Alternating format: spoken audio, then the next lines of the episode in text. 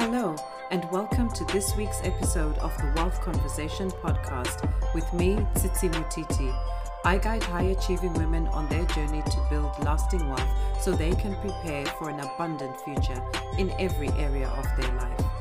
I hope that today's episode will help you to transform your relationship with money so you can make the choices that will enable you to create the opportunities and lasting wealth that you desire. Let's get straight into this week's episode. For this episode, I have invited Charlie Goodman to share some of his insights on how money mindset impacts our financial well being and workplace savings decisions. Charlie is a partner at the Employee Benefits Collective and specializes in financial well being and pensions in the workplace. He is a qualified independent financial advisor, certified financial coach, and reward specialist. Charlie also leads the Initiative for Financial Wellbeing's Workplace Wellbeing offering. Welcome, Charlie, to the Wealth Conversation podcast. Uh, thank you so much for having me. I'm really excited to be here. Oh, I think I'm more excited uh, to have you here because there's so much that I wish I knew about employee benefits and you know workplace savings, and uh, I'm sure you're going to tell us all about that wonderful stuff. But before we get into that, please could you share a bit more about yourself and your background? Uh, okay, uh, so uh, my name is Charlie Goodman. Uh, I'm a qualified financial advisor, uh, international employee benefits specialist, uh, reward specialist, and money mindset coach. I live in Bromley with my wife Lizzie and our two dogs, Millie and Peggy. I've spent the last two years running my own employee benefits business, uh, for Business, uh, and I've just become a partner at the Employee Benefits Collective. Uh, my focus there as, as a partner is on pensions, financial well-being, and smaller businesses.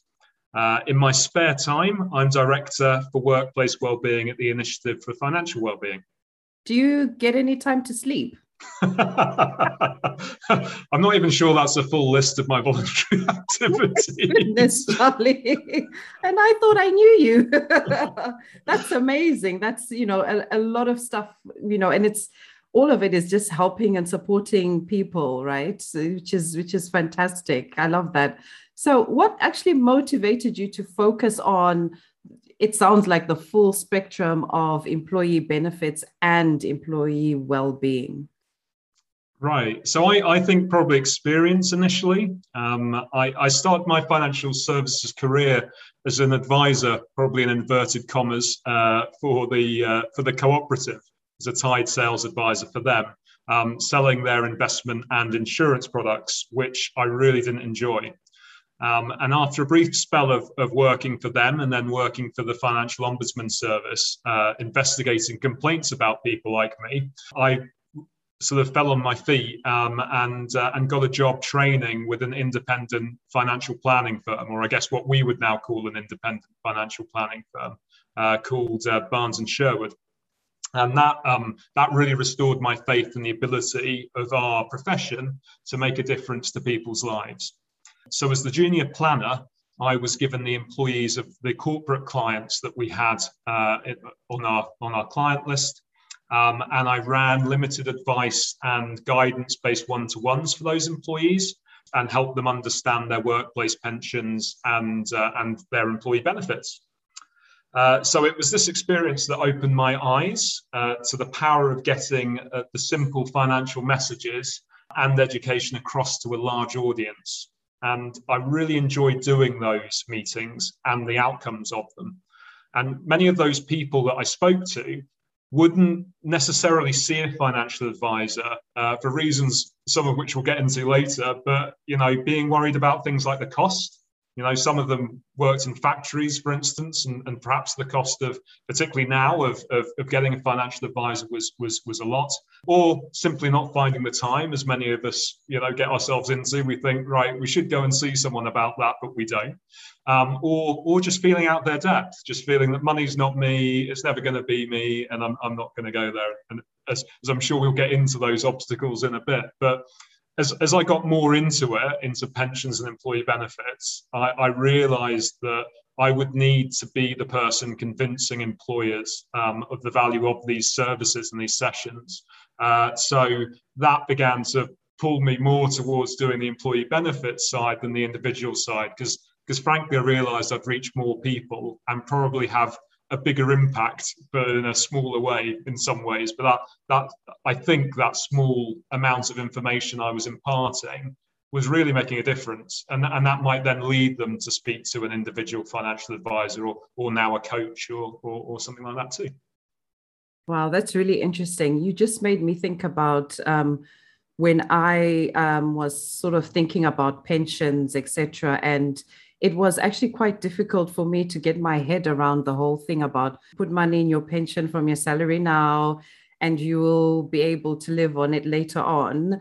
Because when I was growing up, what I learned about pensions was they don't work because I grew up in Zimbabwe. So I saw how, like, I didn't put two and two together about it's the economy, the value of the currency, etc., that's causing this thing. In my mind, it was like if you put your money in a pension, you're never going to see it again. so, uh, and it was actually, um, I think it was it was actually someone, I guess, in a role like you were in early on in your career, where we had to sit down with someone, they explain how the whole pension thing worked. Where I thought, okay, maybe I'll try it. But the thing that got me into like contribute, um, you know, at least opting into a pension was the fact that my employer was putting money in. So I was like, well, if they're putting money in there, then you know, at least it's it's not my money to begin with. So I I went for several years without contributing. Uh, now I do contribute to my pension because I really understand it. But like you say, I had so many blocks um, to to overcome before I decided to put my money in a pension. Um, and I'm sure you've got a long list of all of those blocks and uh, objections that people may have. Yeah, and I mean, I, I, and, and as I'm sure we'll go into, I think that was that was where coaching really opened my eyes. But yeah, it, it's it's amazing, and and I mean, I, I remember one of my my favourite stories, and, and and apologies if people have heard this before, but one of the first clients I saw as a junior planner it was this big uh, insurance company in the city. So you're dealing with people who work in financial services who, who, in theory, and I think this is a good lesson to us all, you think, well, they must know loads about money, you know, because they're working in it. Um, and I remember being quite startled about that not being the case. They knew very much, uh, they knew a lot about insurance. They knew very a lot about their specialist subjects, if you like, but they didn't know about personal finance necessarily. They didn't understand that. And um, we were we were paid. We we were this one of the great things about the planning firm I worked for was they were already charging fees. Now back in those days, you could get commission from pension schemes, um, but my boss at the time, Stuart McRae, was like, no, we charge fees and we won't take the commission from the pension scheme. So we were being paid by the employer to go in and sit down and have a one to one with every new employee that came in, and the employer there gave a ten percent non-contributory uh, contribution. So that means that they give you 10% and you don't have to pay anything in. So all they had to do was come in and see us. We'd go into their office, sign a form, and we'd help them fill the form out. And they'd get this 10% additional salary into a pension scheme. And it amazed me. I think I would go with around about 10% of them never got round to signing up. wow. You know. So i think when people uh, worry and we all do and i and i think like it's perfectly fine for us to feel uncomfortable with these things but i think when people feel like you know wow i'll never be like that you know knowledgeable about money or, or willing to do these things like even the people working in financial services at insurance company who literally had the forms filled out, the forms put in front of them, just needed to sign it with a 10% contribution. They didn't need to do anything. Yeah. Even they struggled at times to cross that line and, and, and, make that commitment. So that is so interesting.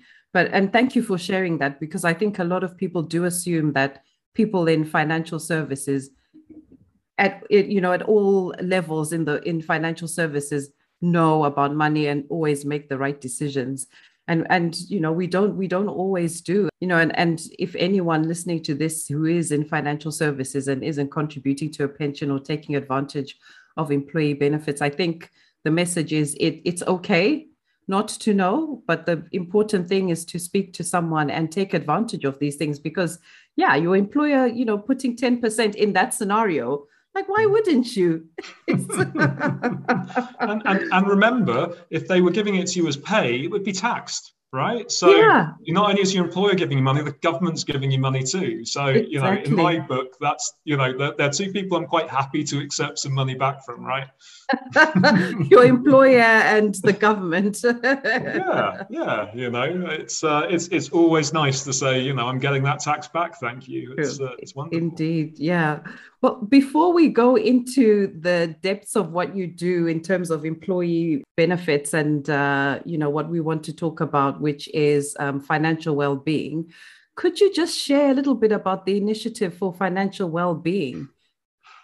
Yeah, absolutely. So um, the initiative for financial well-being was set up by a chap called Chris Budd, um, who uh, was a financial advisor. He ran his own, set up and ran his own practice over uh, in Bristol called Ovation Finance. And he, I think, uh, now this is testing my knowledge, but let's say five or six years ago, maybe longer, Chris. So apologies if it was before then.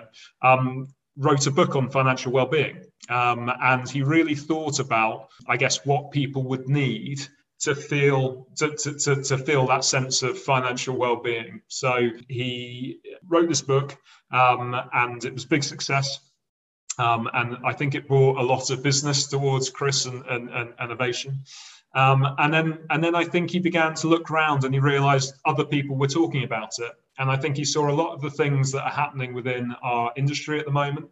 Um, you know uh, financial advisors becoming financial planners people that aren't just you know people you turn up and go can you set me up with a pension? but are people who are asking individuals questions and really getting to the nub of what they really want from their money. Um, i think you saw that. I think you saw the birth of uh, money coaching like like me and you. Um, and you know what good that was doing getting people to actually start talking about money and talking about their beliefs and things. And i think he wanted to set up a group where the people that had those feelings that wanted to be involved, that wanted to promote those values, could come together. So his first move was to do a conference uh, three years ago now, uh, and was the first one where he advertised. He brought a load of speakers in to speak about the subject of financial well-being. Catherine, who coached us, um, uh, was one of the speakers, and we all gathered in Bristol and we we went to this conference, and it was great because one of the funniest things were they were people I knew off Twitter, off uh, Facebook, and LinkedIn, people that said, "Yeah, you know, I think that's a great idea that we're talking about money, that we're we're talking about all the things we probably take for granted now," and they all came together and I, I, think from that, Chris thought, well, why don't we actually have a group and start really promoting these values and, and promoting these concepts? And about sort of 12 months ago, I think I had a conversation with Chris and, and some of the other uh, directors about workplace well-being because I, I think it's been very focused on coaches and, and financial advisors. Um, but I think that the workplace, as I've said from my experience, is a really great place to reach lots of people. And there are lots of different people now going into workplaces to talk about financial well-being too. So what I'd like to do, uh, and, and in my role as director really, is bring those people in um, so that we can have the same conversations we're having as individual financial advisors and coaches with the people that, that work in the workplace and, and speak to lots of different people and we're, we're beginning to get some momentum together. And we're also beginning to help um, other advisors and other coaches who are perhaps interested or been asked to go into the workplace. We're going to help them, and I want to help them feel comfortable doing that and be able to talk about the concepts that you know again we're, we're all very familiar with um, so yeah it's it's it's an exciting time uh, it's it's uh, really beginning to get going what we're doing. Uh, the workplace side is really just getting going, but I think it's going to be really impactful during uh, lockdown. Um, we've seen, and I've, I, I, I'm very involved in the HR community. There have been lots of people that have wanted help because although thankfully I, I, I, hope for most people the worst the economic consequences haven't hit them um, or certainly the, our worst fears of what the economic consequences of this uh, pandemic could have been. I think it's still a very unsettling time. The funniest thing about well-being is it's how you feel. So it's not entirely quantifiable. It's something that you know will be different from individual to individual. I think, and and the but the foundation, the bedrock of that is just helping make people feel safe and secure and confident that they you know that they know that what they know about money, and that's what we're going to try and do. I absolutely love that. I think it's so needed. And again, you've taken me back to when I joined financial services and thinking about things like pensions and all the other benefits like Sharesave scheme and all of that, and the questions that were going through in my head. And yes, there were a lot of questions, but I guess there was some some emotion attached to that. And there's no way I could articulate that. So I think this idea of speaking to employers, making them aware of some of the reasons that could stop someone from taking up a benefit is really, really important. When I approached you about coming onto the podcast and we were trying to figure out what to talk about, um, you mentioned the whole thing about um, working to make employers aware of the impact that money mindset has on the financial well-being um, of their employees and also the decisions they make around workplace savings. Please tell us more about this. Yeah, well, uh, much of that comes back to when we first met, uh, training with training with Catherine Morgan, I think. So I was always concerned with going into the workplace, and, and this was particularly when I was working for various wealth managers and financial advice firms. Having come from that IFA background, uh, about what I could say and what I couldn't say in in in the workplace. Well, and, to simplify what I mean, basically, how I could avoid being seen to be given advice whilst also actually being helpful and, and providing people with answers. Um, I know that I know that quandary. It's it's it's really difficult, isn't it? I get people try and drag me into the pension conversation, and I'm like, no, no, no, I can't talk about that. yeah it's it's it's hard and like and it and it it makes it because you you sort of end up dodging it it makes people think well you're a bit dodgy why aren't you committing to a particular position you know yeah. you're an advisor advise me right um, you know tell me what to do and actually one of the funny things is i'm going to go off a slight tangent here but i think one of the funny things is is is as an advisor, particularly as I've with experience, and this, uh, you know, I haven't individually advised for a while, but but even with businesses, sometimes there isn't an 100% correct answer or the answer isn't you know isn't black and white. Sometimes it's a case of making a decision based on the information in front of you and picking what works best for you yeah. Um, you know when we talk and i mean one of the big things coming about is uh, is esg is environmental and social governance in, in in investment funds and that's becoming a particularly big thing in in, in workplace pensions. I, have seen a lot of conversation around well what will the returns be like? What will the charges be like? Will the charges be higher? Will the returns be more volatile because you're only investing in certain things? Or you know uh, should you invest in bp in your in that fund you know is that okay? You know is investing in bp a bad thing but could it be a good thing if by investing in bp you've got like the control? Sorry other oil firms exist um, but you know by investing in like a fossil fuel company could you actually have some active involvement in changing the way it does business and changing the way it works? So a lot of conversations going in that and I think one of the big challenges for advice and for um, the profession going forward in delivering it is people might choose an investment or might make a financial decision based on what's important to them. And that might defy what looks logical and rational to people outside of that, or, or what the scientific argument or answer might be. And so I do think it's important that if I was really in, and of course I do love the environment, but if I was really invested in changing the world through the environment, I might pick a fund that is more expensive. I might pick a fund that doesn't have the same returns and doesn't guarantee, you know, well, like very, very few funds, if any, do guarantee you returns, but doesn't necessarily have the same past performance. I might pick that just because it just fits in with what I believe and what and and that there's elements of financial well-being in that. It makes me happy to invest in this, and that's good. and it might not be the best investment. You know, it's it's it's like um it's like your favorite pair of shoes or your favorite shirt or whatever it is, and it's getting a bit past it, right? And you know, your partner, my, my wife's looking at me and going, mm, you know, maybe it's time to clear it out, right? But it brings me happiness, and she might be right. You know, shoes might have holes in them, right? Or they might, you know, be, be not really as great as they used to be. But that's not what it's about it's actually about its value to me. And that is something that might not reflect on what someone else might value or what science might tell us is, is, is right.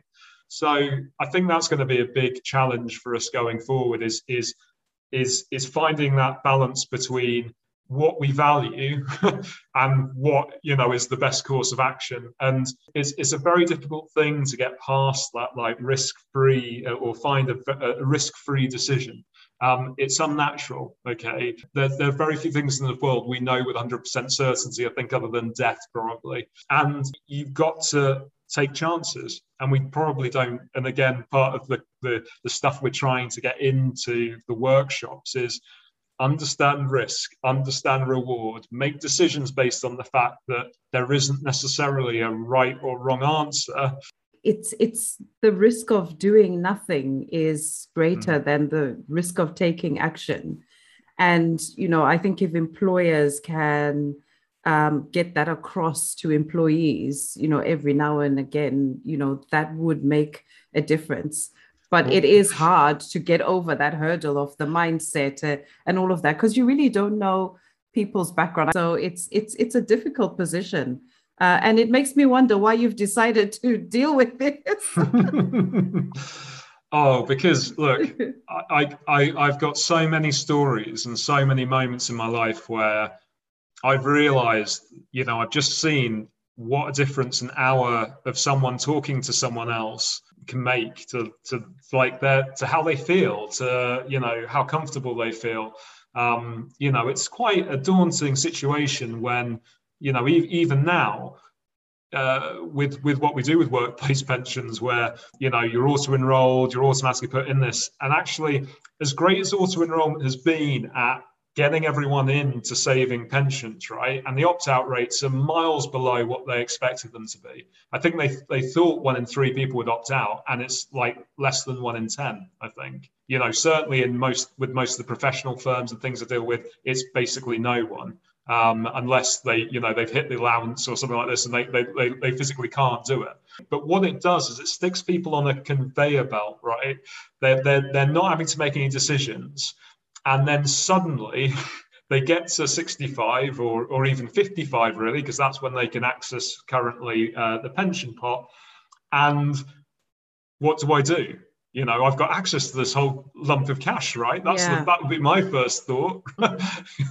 Oh i've got you know and, and, I, and i've had conversations like this you know oh you know i could do with a new car or we really want to build an extension onto the house. Like these are conversations that are happening in workplaces in pubs in, in wherever right? And it's tempting right? Yeah. and they don't know like you know me and you know that if they just take that as cash, there'll be tax, huge tax implications. They're going to end up with a huge tax bill. You know, they they they'll be limiting depending on how they take it, how much they can keep on putting into pensions going forward. There are all these kind of problems they can get into, and we're leaving people. It's it's almost like being on an elevator. So you're getting on an elevator, right? And instead of getting to a top floor, you're just going, there's, there's nothing there, right? You are literally going into free fall. You're going over the edge of a cliff and we don't give people a parachute, right? I mean, there are lots of reasons why annuities aren't right for everyone. And, and we had a system where people were put into those, and some people probably didn't get the best of outcomes from that system.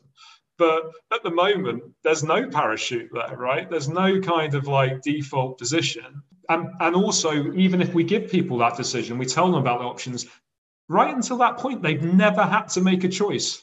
Yeah. they've got this big, they've got like the biggest choice to make.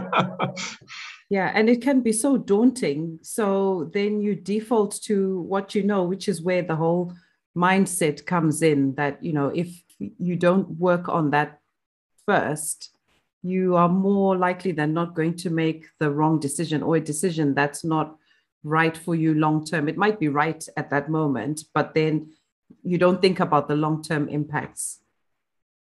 Yeah, I mean it's it's it's it's uh, you know again I and I, am terrible for this, and my parents probably hate me, but I I often use my parents, and I I wonder if they ever listen to these podcasts. Well, this will be a good test. So. Um, uh, with my parents, I always look at it this way. You know, my my mum probably, if, and uh, if I was to say from experience of, of, of, living with her, she's very positive, she's a big optimist.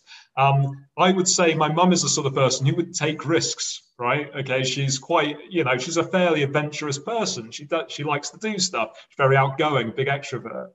Um, and my father, on the other hand, um, is, is also a very pleasant and charming person, but he's an accountant um, or is accountant by background.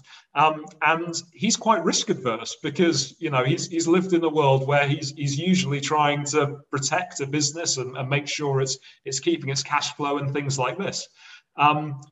And it's interesting to then think which pension options they took because my mum, the adventurous one, wants the annuity, and my dad, the risk averse one, went and got income, well, flexi access drawdown, right?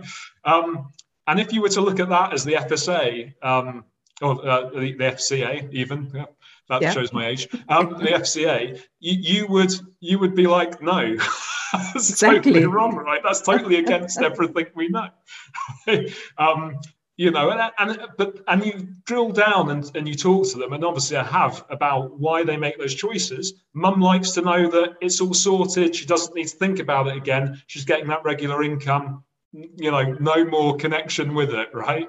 Whereas my dad wants to get the best out of his money but it's it's really interesting because again on paper i'm not yeah. sure i'm not sure that would have gone through properly right yeah now coming back to employers especially you know the small and medium sized employers mm-hmm. what do you think are the basic things that they should consider having in place to support their employees um, financial well-being and also to support their employees making um, those financial decisions well, this is where I become really unpopular really quickly. Um, and, and, I guess I can get away with that because I'm on a podcast and not face to face with a real client. Yeah, let's go for it.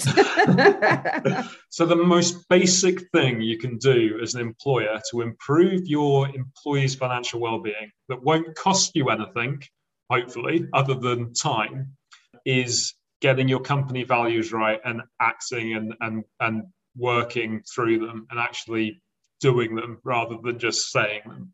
Because at the end of the day, financial well-being is a subset of mental well-being. It's, it's a subset, you know, because mental well-being is ultimately, in its in its larger context, how we feel about things, mm. and finances impact that. But the mental well-being, I think, is the umbrella, is really the top. So, good well-being can only be achieved in an environment where employees feel safe and valued. So the easiest, the cheapest thing really you can do is make sure you've got some solid company values and you are living them and that your employees believe in them too, because that is the base. And the reason I say this is because years ago, and, and one of the reasons I got into financial services, and again, this is another great story I love to tell people, about you know particularly when you feel overwhelmed and you feel like money's not your thing is i got into financial services in many ways because years ago at university i got into real trouble with debt. Um, and I, I, really struggled. And it was despite having, um, you, you, know, parents who who were uh, who supported me, despite having a, a, father who was an accountant, so you know, relatively clued up on money. It was despite me having jobs from the age of sixteen, right, and actually earning my own money and having money in, and I still managed to get into debt problems. And I went out. Um, when I was having these debt problems, uh, and got a job in a pub to try and work my way out of the problem.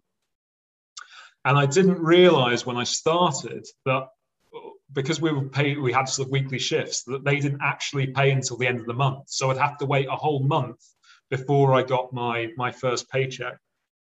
And I spoke to the manager and I and I told him that I really needed the money to cover my rent.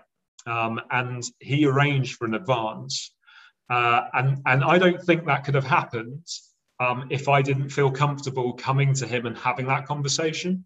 Um, and that was because of the culture that he created within that environment. And I think that's not just true of financial well-being. This, of course, all of life's problems, which will come at us, whoever we are, everyone has them. Like things come out the blue.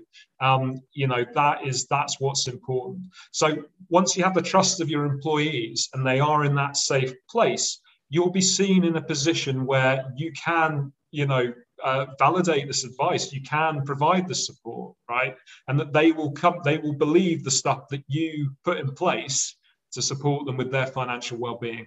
So culture for me is the is the cheapest and easiest way, well, with probably a little early pain as you get used to it to get it up and running.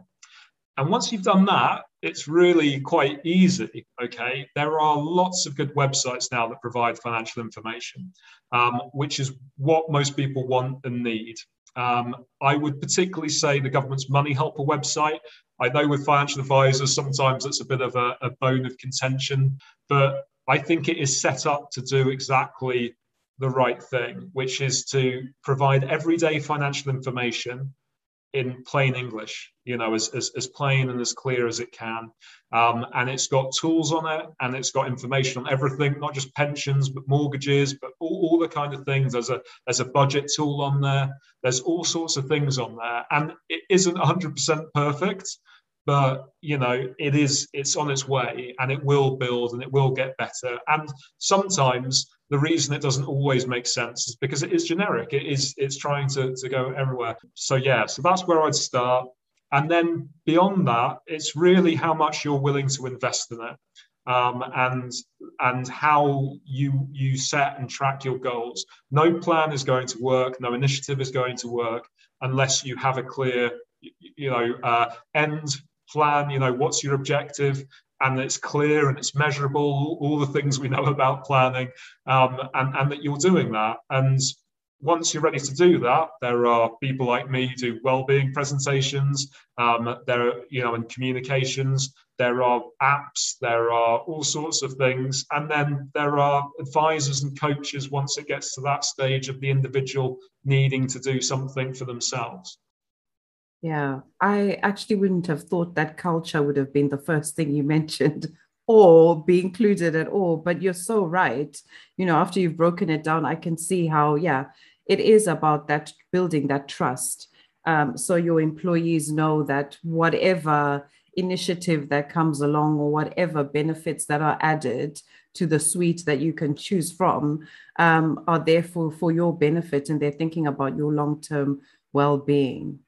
And I guess the other thing is yes, okay, we've got the employers over here trying to support the employees. But do you believe that the employees themselves also have a role to play in their own financial well being? And if that is the case, what are the areas that they should focus on? Yeah, absolutely, they do. Um, in, in the same way, I think they do with their physical and mental well being, their, their social well being, and, and, other aspects. I, and I think also, it's really important for employers to know the limits of their powers and responsibilities when it comes to impacting this.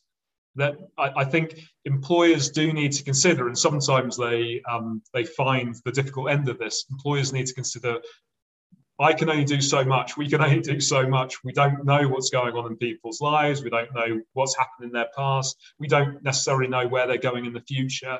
And there is a point where employers, and, and this comes back to the planning bit, need to be like, right, here's the line. We need to know where the line is. This is what we'll do. But you, you have to set limits. Otherwise, you'll get yourself very tangled up in people's personal lives and, and, and, and the things that surround that. So, as an individual, I think it's important to know that there's plenty of uh, free uh, material, as I mentioned, which is available. It doesn't matter whether you're an employee or not. The, the government provides the website, Money Helper Services. Um, there's uh, Pensions Wise as well, which is part of that service, where as you're coming up to getting a um, coming up to retirement, um, you can go and speak to someone. Um, well, probably over the phone at the moment with COVID, but you can speak to someone and, and, get your options explained so that you're not going over the top of that of that escalator and you're ready to make those decisions. And then there are also plenty of good money coaches and independent financial advisors out there to help you too. And I think we live in an age now where there are plenty of reviews, there are plenty of qualifications, Uh, so you can see the quality of those people. With the IFW, for instance, we're launching an initiative. In fact, I'm, I'm on it at the moment called the certificate um, and the audit process, where we will badge people who have done this process and we know believe in the, the values of financial well-being. But for individuals as well, I think an important thing and, and what we've learned with, with the money coaching is that there's there's a relatively new area. I mean, it's not so new in America, but fairly new in the UK of money coaching. And I think for many people, that's the place they, they should start is get to the bottom of what their beliefs and their and their behaviors and their values are. Because then you'll know why you want to go on the journey to getting your money sorted and feeling better about it. You'll probably find out it's not about the money. Um, you know, you'll probably find out that many of the things that's stopping you aren't necessarily what you think they are. Um, and you'll also realize a lot of the things that you're doing are for different reasons than you thought. Um, and it really, I really, you know, as having been a financial advisor, having been in the workplace, I, I really I, I would say I would have a money coach, um, you know, quite happily because I really do think it helps you. A lot of the stuff you know inside, but this helps you put all of it together and, and, and helps you see the wood from the trees, which sometimes a phrase used, and will help you get in a position where you're ready to go, right, I'm ready to have a look at my money, I'm ready to get on top of it, and I know what I want because um, it's rarely actually more money. It's, it's which is what most people think. It's it's it's usually things like more time. It's usually things that we actually value more than we realize. Yeah, I think you've you've made such really good points there, and um, you know, highlighting the things that individuals you know have the responsibility to do. I know after going through the financial coaching course and also coaching individuals that yeah, it is never about the money it's always something else. One of the craziest things, right, is is because we, we there's now you know, and it's a good thing. There's now lots of research done in the workplace on financial well-being by banks, by wealth managers, by all sorts of people. Um, but one of the one of the most interesting pieces, I think, was salary finance. I, I, I can't remember. They, they they do sort of loans and things. Um, but they one of the the research, one of the pieces of research they did was looking at the financial well-being of people. And i think what they found was as people got towards from about 20,000 pounds a year of earnings up to about 60,000 pounds a year but people's financial well-being or their sense of well-being as reported um, improved and, and got better and better. But at 60,000 pounds a year it suddenly fell off right? There's suddenly a big dip and, and, that's fascinating. I'm sure there'll be much more research into this.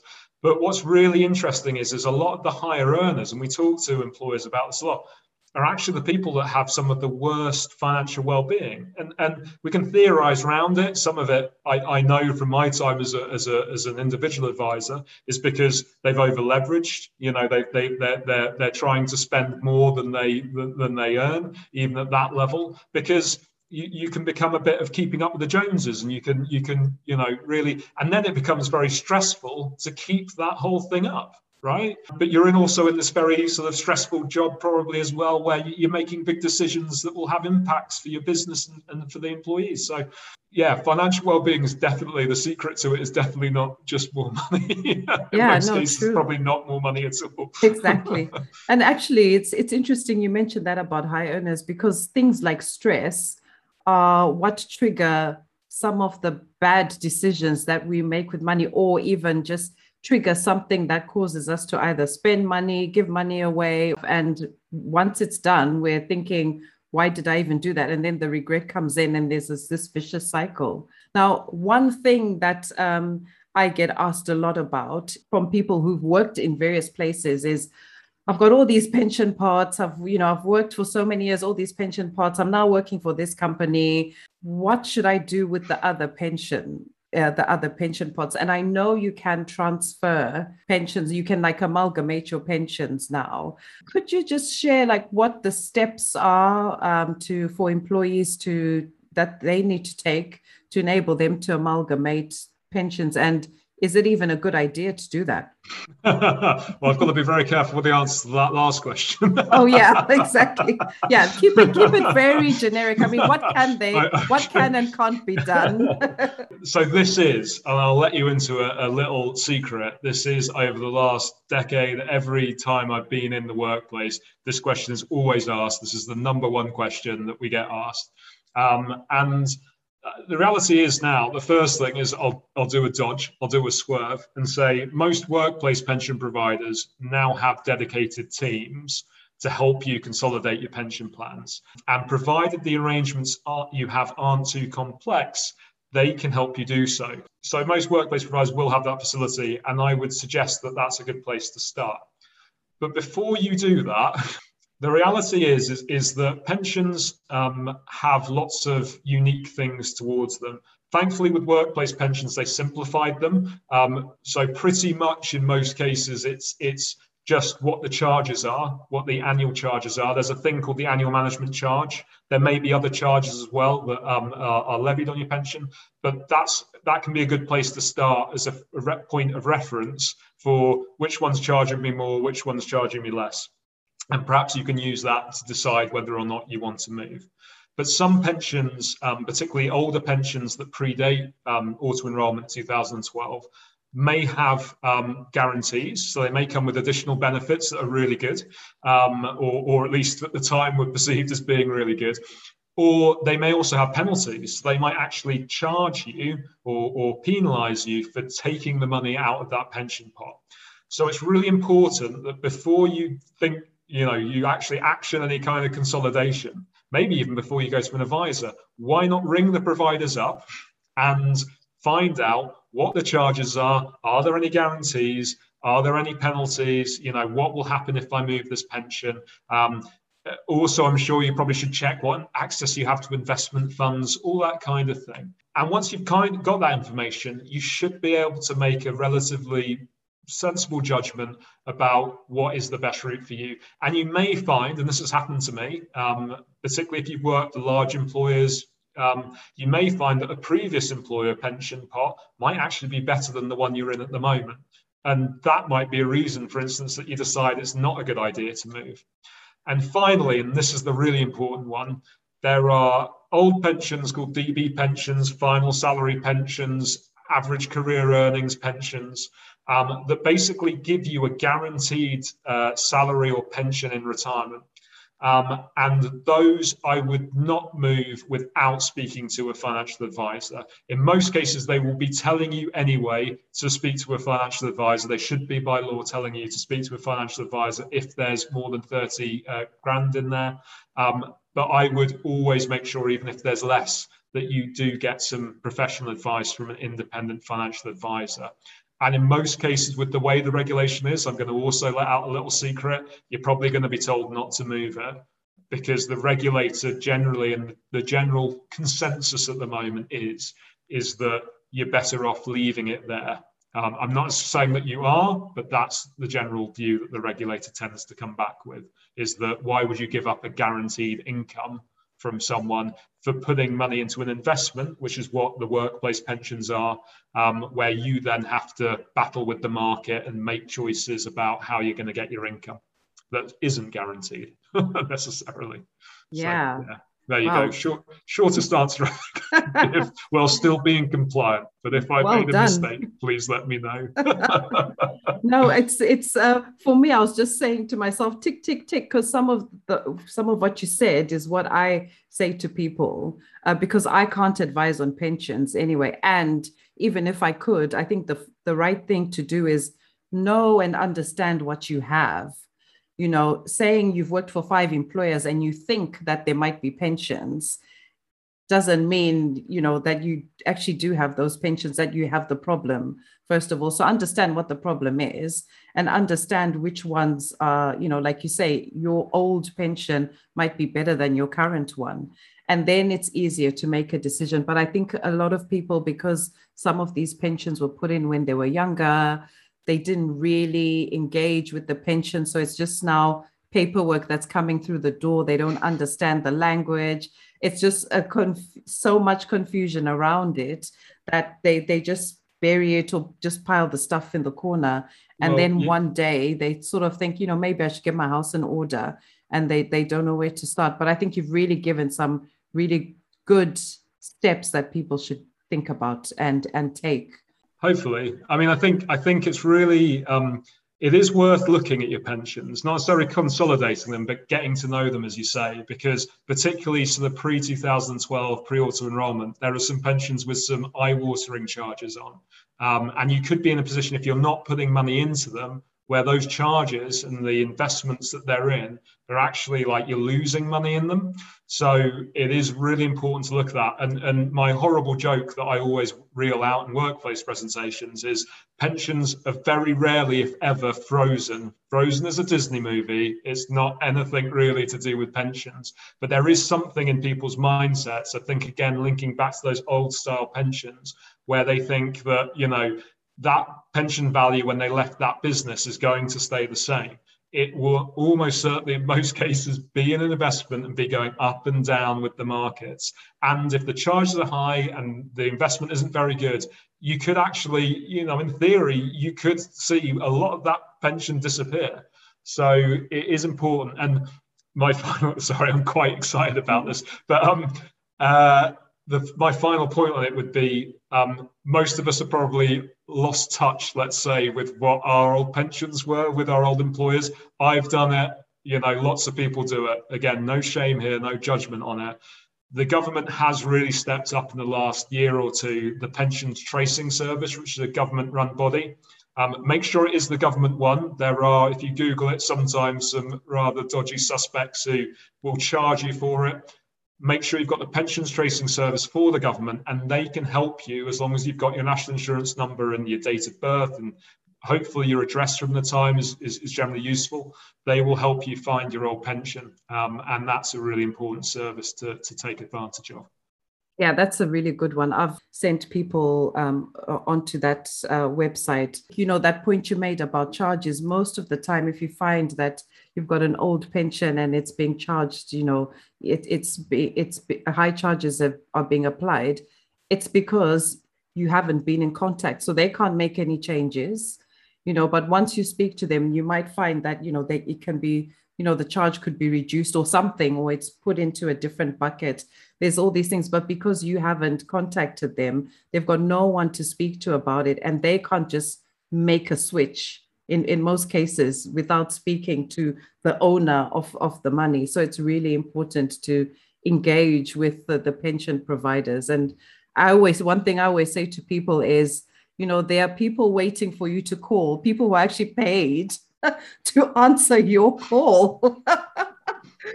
so, and whatever charges your pension is paying, it's for that service. So, you know, call them and talk to the people. We need to keep them in employment, right? yeah, exactly. Otherwise, they'll lose their jobs. yeah, and, and make them work for the money they're taking from your pensions. Indeed, right? exactly, exactly. I mean, I've got a lot of clients who make me work yeah, for the exactly. fees that they're paying. Oh, Charlie, thank you so much. I mean, I knew this was going to be a good conversation. I just didn't know how good. Um, and yeah, I, am going to be listening back with a pen and paper and making notes for myself. and I'm sure a lot of people who've listened uh, will be doing the same. Um, as you know, I believe that to create true wealth, we must all be clear on what wealth means to us in each area of our life. So, in a few words, could you please share with us what wealth means to you in the following areas physical, mental, spiritual, social, and financial well being? Wow. Okay. So I think for physical well-being, I think it's it's knowing that I'm taking care of myself um, and it's a hard thing to do because I don't think I'm, uh, you know, it's, it's hard to be perfect in these things. And I think accepting that I'm not going to be perfectly physically fit, but knowing that, you know, every, every, uh, every day pretty much that I do something, that I am active and that I, you know, I respect my body, I think is, is important. Um, although it's hard because I do love food and drink. Um, uh, in terms of mental well-being, as I've said, I, I honestly I, I, think this is the the kind of capsule. Um, but it is important again in the way that we go to perhaps a, a personal trainer for our, our physical well-being or a class, um, or we go to a money coach to talk about our finances. Um, or for spiritual, we go to we, we you know we go to perhaps a religious leader or, or someone like that. I, I, think it's important that we're we also think about this in the mental context too. Um, I've um, I've used a therapist I think for about five or six years, and again a bit like with the money coaching, I wonder why I didn't in the first place. Um, you know, I wonder why it took me so long. Um, and it's not that there's always something that was it was crisis that brought me there but i would say that it is nice sometimes just to be able to offload to someone and and and, and be able to speak to someone about it knowing that you know they're totally kind of ambivalent towards what you, who you are and things. They just they're just there to listen and, and help you gather your thoughts spiritual well-being you know i i think uh, I, I like to believe that there's something out there i like to believe that life isn't just dictated by science I, I, you know i believe in science but at the same time i think it's for me it's taking moments to think about life and, and to think about our place in, in the world and the universe, I think is important. And, uh, you know, I, I, like to believe that, that sometimes good things happen just because and maybe not overthink them. Social well-being, um, really important to me. I have to say lockdown's been really difficult. Um, I'm I'm absolutely uh, health anxious, so getting out has been difficult for me. Um, but I have pushed myself to go out um, and and taken on that risk, accepted it because it isn't just COVID. Lots of things could could could get you any time. But I really noticed how different my energy feels when I'm around other people and and particularly physically in their presence. It's it's a totally different thing. And financial well-being, finally, um, it it's a journey, right? And like I might sound like I've got lots of answers, which I do, but there are lots more questions. And I think um, I'm on a journey still. I am not perfect at, at you know, um, managing myself. I have to remind myself about my issues with debt from time to time. I have to, but I also have to remember not to judge myself. A lot of the reasons I'm in debt were actually because I enjoyed spending. Um, and I enjoy. I got a lot of well-being out of spending money on other people and on other things. And the important thing for me there was realizing that spending was okay, and you know, it's just making sure we manage these things. So one of the big things about financial well-being is is know that there isn't a judgment you know we're not there to judge and actually there's value in in, in all of these behaviors um, you've just got to find it and make sure you control it all of that was was amazing. And it's interesting i or when i do presentations i always end with a slide that says it's a journey because it is all of this is a journey and we're all learning along the way. So thank you so much um, charlie. Now how can anyone um, listening to this podcast get in touch with you if they um, want to explore um, working with your firm or stuff that's coming through the pipeline with the initiative of financial well-being? Yeah, okay. So um, the firm's got a website. It's uh, ebc-llp.com. But because that's quite difficult, if you uh, Google Employee Benefits Collective, you'll find us. Uh, as, as far as how to get in touch with me, LinkedIn's probably the best. Um, I'm quite happy to accept connection requests. I'm hoping hasn't changed me to just follow. Um, as long as you know there are people who, who really want to reach out, uh, that's absolutely fine. I'm quite. I think that's probably the easiest way to get hold of me. As long as you're not trying to sell me, you know, something, I, I'm I'm generally quite happy to speak to you um, and respond. And then with the initiative for financial well-being, well, again, I would ideally Google because I can't remember off the. I think it might be ifw.org.uk. I feel embarrassed now, I can't, but I would just Google Initiative for Financial Wellbeing and we will come up. Uh, there's a there's a big website there. Um, we invite people. We do regular meetings. I run a, the London meeting with Hiron, another one of uh, uh, the coaches that, that you'll know. Um, uh, but we also run uh, sort of well-being cafes, which are lunch and learns, where we invite people not just from financial well-being backgrounds, but other well-being backgrounds to talk about well-being. Um, and we have a number of meetings. You'll find all the details on the website. And if you're not a member, you can come along for a, a meeting just to get a taste of, of, of what it is. And I'm, I'm also absolutely happy if you want to have a chat on either of these things to schedule in a call. Thank you. I think I'll be coming to one of those IFW meetups. I yeah, think you should. I, I, you, should. I, you will see me there. Fantastic. Thank you so much, Charlie, for um, coming on to the Wealth Conversation podcast. It's as I said earlier, there's there's just so much information that you've given us. So I really, really appreciate it. Um, and I, I, can't wait to see what you're going to be doing in terms of going into more workplaces, supporting employers and employees, and also through the initiative of uh, financial well-being. Very good. No, I've had a really good time. Thank you very much for inviting me. Thank you for listening to this week's episode. Connect with me at The Wealth Conversation on Facebook and Instagram so we can continue the discussion. Also, if you're ready to define what wealth truly means to you, then go to thewealthconversation.com and download the Wealth Cornerstones Guide.